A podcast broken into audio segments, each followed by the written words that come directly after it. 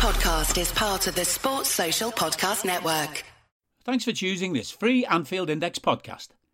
If you'd prefer to listen to this or any of our other shows without adverts, then now's the time to check out Anfield Index Pro. With AI Pro, you can supercharge your entire listening experience. You'll not only get all of our podcasts without the ads, but you'll have them far faster with our quick publish feature available exclusively for subscribers. AI Pro also puts you in the heart of our sound studio with an option to listen to many of our shows live and interact with the podcasters in real time as the shows are recording. Upgrading couldn't be easier.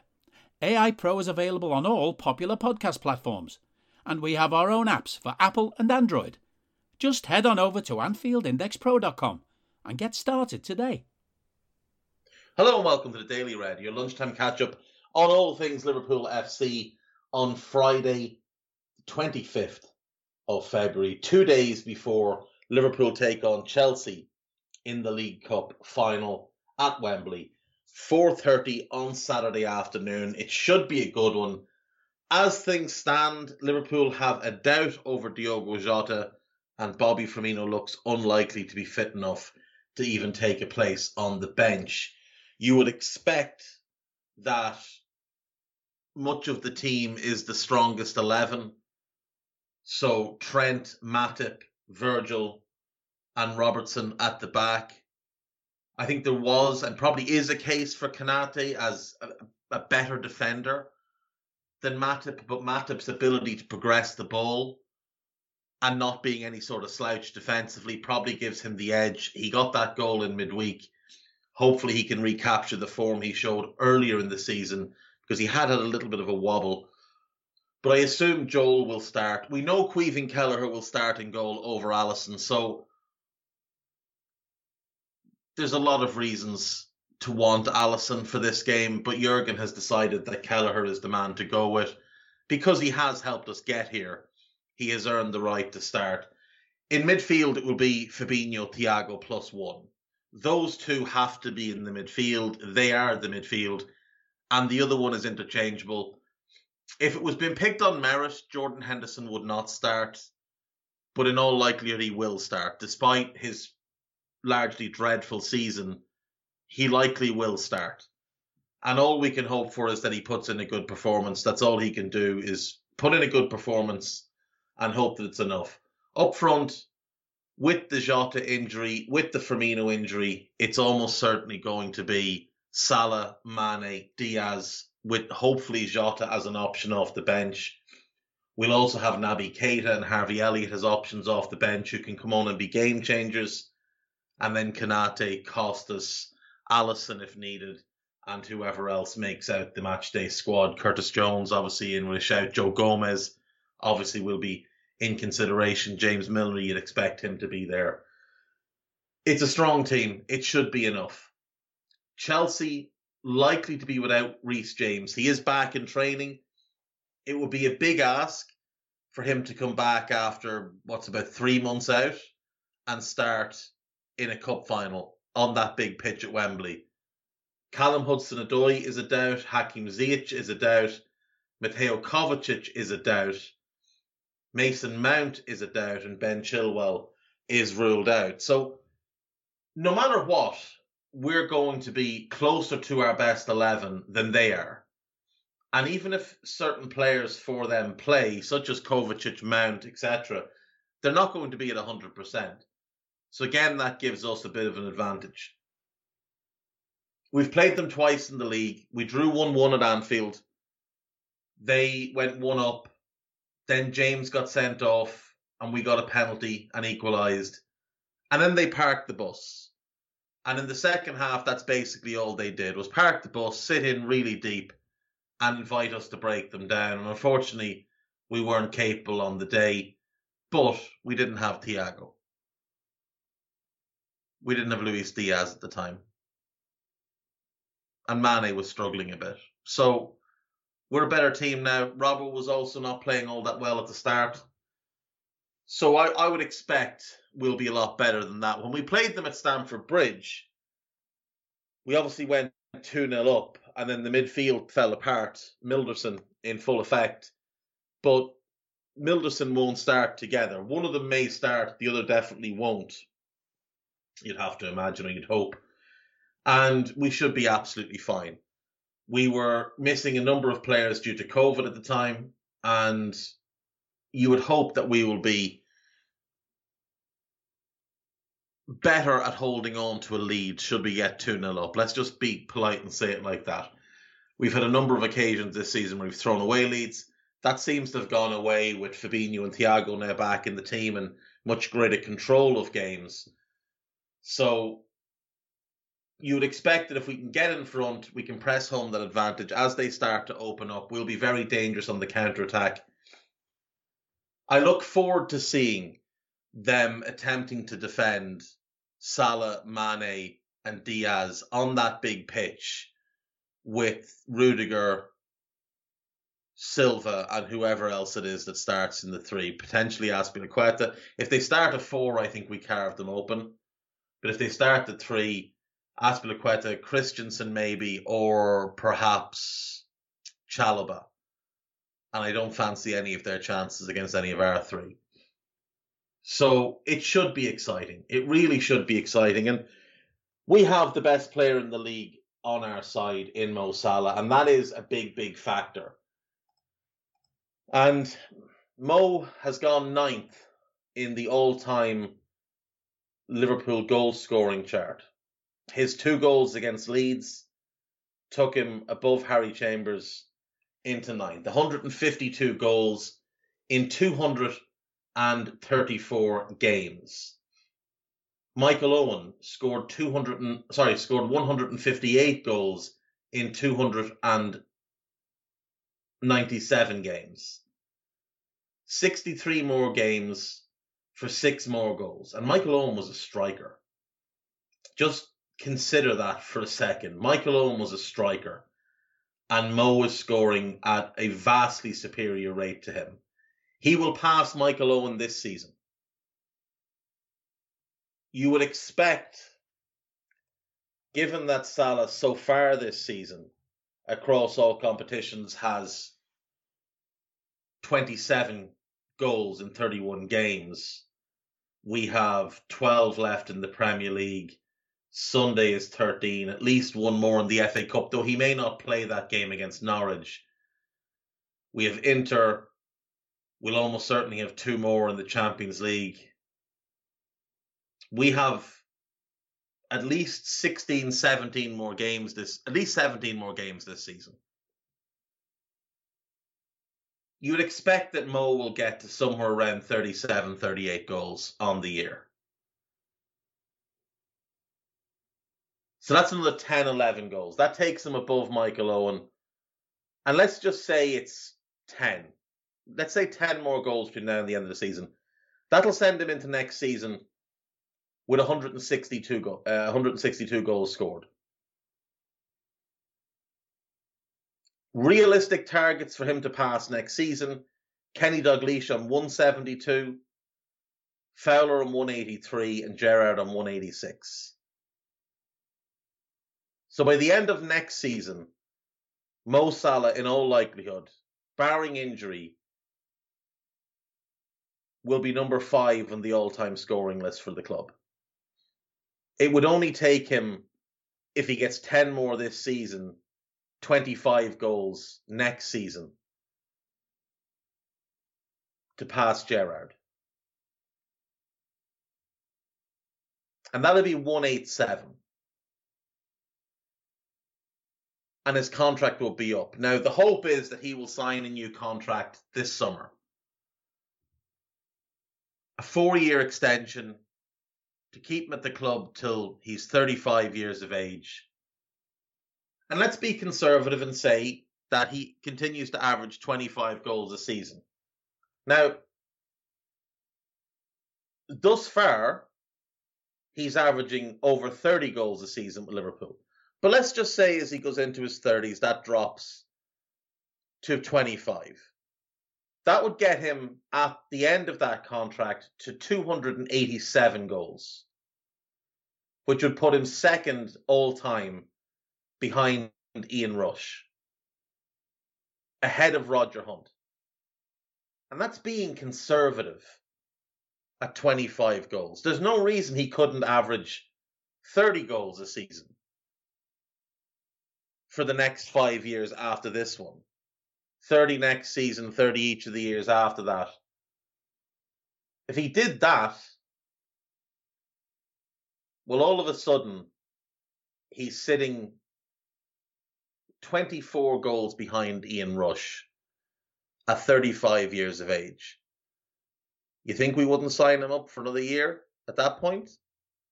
You think he couldn't get 25 goals then if Cristiano can do it? And again, you look at what Cristiano has been able to do after the age of 30, and it's spectacular. And Salah does a lot more than he does in open play, which is why he won't get the goal tallies. Plus, he doesn't play in a powder puff league like La Liga, where defending is is optional. But Cristiano turned 35 midway through the 14-15 season scored over 20 goals between his birthday and the end of the season. The next three seasons with Real 51, 42, 44. Then he went to Juventus 28, 37, 36. Like, if he's able to do that, there's absolutely no reason Salah can't do 30, 30, 30, 30, 30, and 25. There's just no reason he couldn't do it. I've said this before, I will continue to say it if he gets this contract, he will worry Ian Rush atop the all time scorers list. He will challenge that record. He is good enough to do that. Myself, Jim Boardman, and Trev on the most recent episode of Raw were talking about Salah. Myself and Jim agreed. We think he's only entering his peak. Most players at, at this age are finishing their peak. I think he is getting better and better. I think he may be entering his peak years. And when you look at what Cristiano has been able to do in his 30s, there is a precedent for this. And Salah takes exceptional care of his body. He's always fit. There's no reason he can't do similar not to the extent of scoring 50 and 60 goals or even 40 goals a season, but 30, 35 even, not out of the realms of possibility. If he was to average 35 across the next five seasons, well, that's 175 goals. Have I got that right? I think I've got that right. It is, it is right. 135, 175 after this season that would put him realistically within about 15 of Ian Rush at the end of that four year contract. Sign him up one more year. He breaks the record. He goes off on a high at, at 36. We're, James Milner's in the team, not in the team, but in the squad now, 36 years of age, a fraction of the talent that Salah has. And we're constantly told what great care he takes himself. Well, Salah takes just as good a care. Look at Salah. Take a look at him. He's notorious for his gym sessions. If Mo Salah gets his four year contract, it will be one of the best investments FSG ever make in this football club. Because he will reward them with goals galore and with big trophies galore because he's that level of player. It is time to start putting him into that discussion as an all timer. When a guy is averaging 30 goals a season, and it'll be more than 30, by the end of this season, it'll be about 33 goals a season he'll be averaging across five years at Liverpool.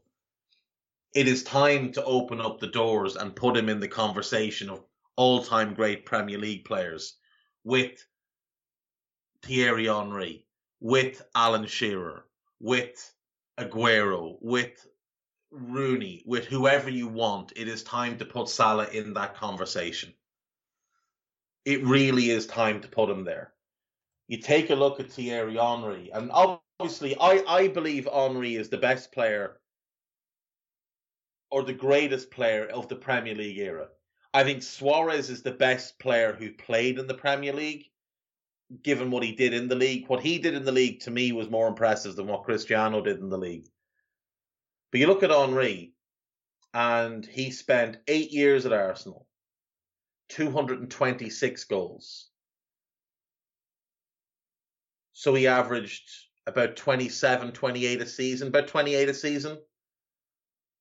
Salah is outperforming that. And I believe will continue to outperform that. Henry's last season, of course, was cut short by injury. He was averaging over 30 goals a season before that, but still. I don't see any reason Mo Salah's not in a conversation with Thierry Henry. That he's not in a conversation with Alan Shearer. That he's not in a conversation with whoever you want to put in as the greatest player of the Premier League era. And if he stays next season and the four after, I don't even think it's going to be a conversation anymore. Now, sure, you can look at Shearer and say 260 Premier League goals. That's an incredible return, and it absolutely is. But Salah, by the end of this season, will be somewhere in the region of 120, 122. If he was to do another five years, there's there's real reason to believe he can get close to Shearer as well as the all-time Premier League scorer. That's how special this guy is. Like he scored 19 in the 1920 season, and that's a down year for him in the Premier League. 32, 22, 19, 22. And who knows, he may go on an absolute tear between now and the end of the season. He could push 30 again.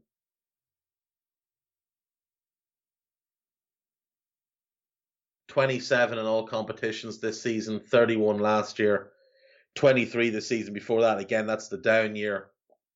27 44. It is bananas what he's able to do and how many games he plays 52, 52, 48, 51, 31 this season. He'll probably get close enough to 50 this season. If we go all the way in all the competitions, he will hit 50. I just don't understand any argument against keeping him. And it's not just Cristiano. He's not the only example of a guy doing this in their 30s. Have a look at what Karim Benzema has been able to do. The last four seasons, three and two thirds seasons, 30 and 53, 27 in 48, 30 and 56, 25 and 30 this year. Part of that has been freed of the burden of Cristiano. Part of that is he's just a great player, and it hasn't made a difference that he's into his 30s now. It really hasn't.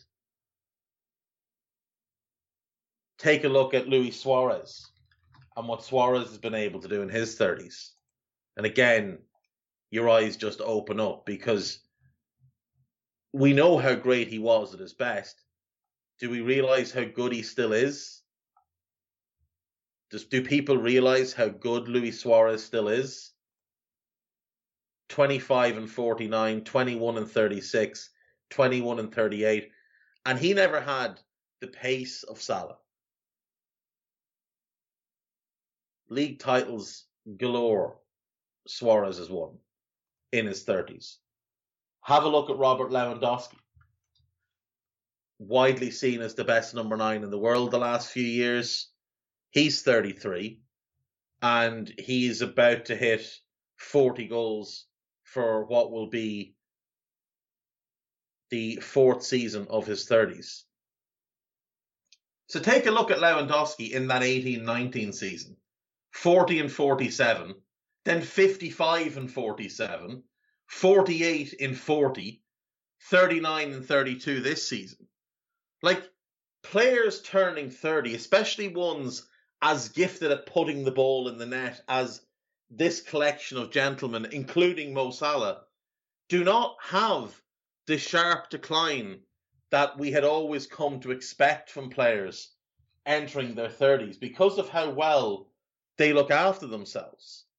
it's just not as much of a thing anymore. You don't need to worry about all of a sudden Mo Salah will fall off a cliff and not be able to be relied on anymore. Like even take a look at I don't know, like Edin Dzeko. He's continued to score goals at a decent rate in his thirties. Have a look at Ciro Immobile. You know, he turned 30 in February of 2020. He scored, I believe it was 15 goals between then and the end of that season. Last season, he got 25 and 41. This season, he is 24 and 30. And he's not nearly as good as Salah. He's a very good player, but he's not nearly as good as Salah. Salah will look after himself and he will be in a team with great players. He's not going to have the burden of having to carry everything. He's going to have Alisson. He's going to have Trent. He'll have Virgil. He'll have Robbo. He'll have Fabinho. For the next few years at least, he'll have Thiago. He'll have Luis Diaz. He'll have Jota. There's lots of good players going to be around him. Harvey Elliott's going to develop into something I think that's going to be real special.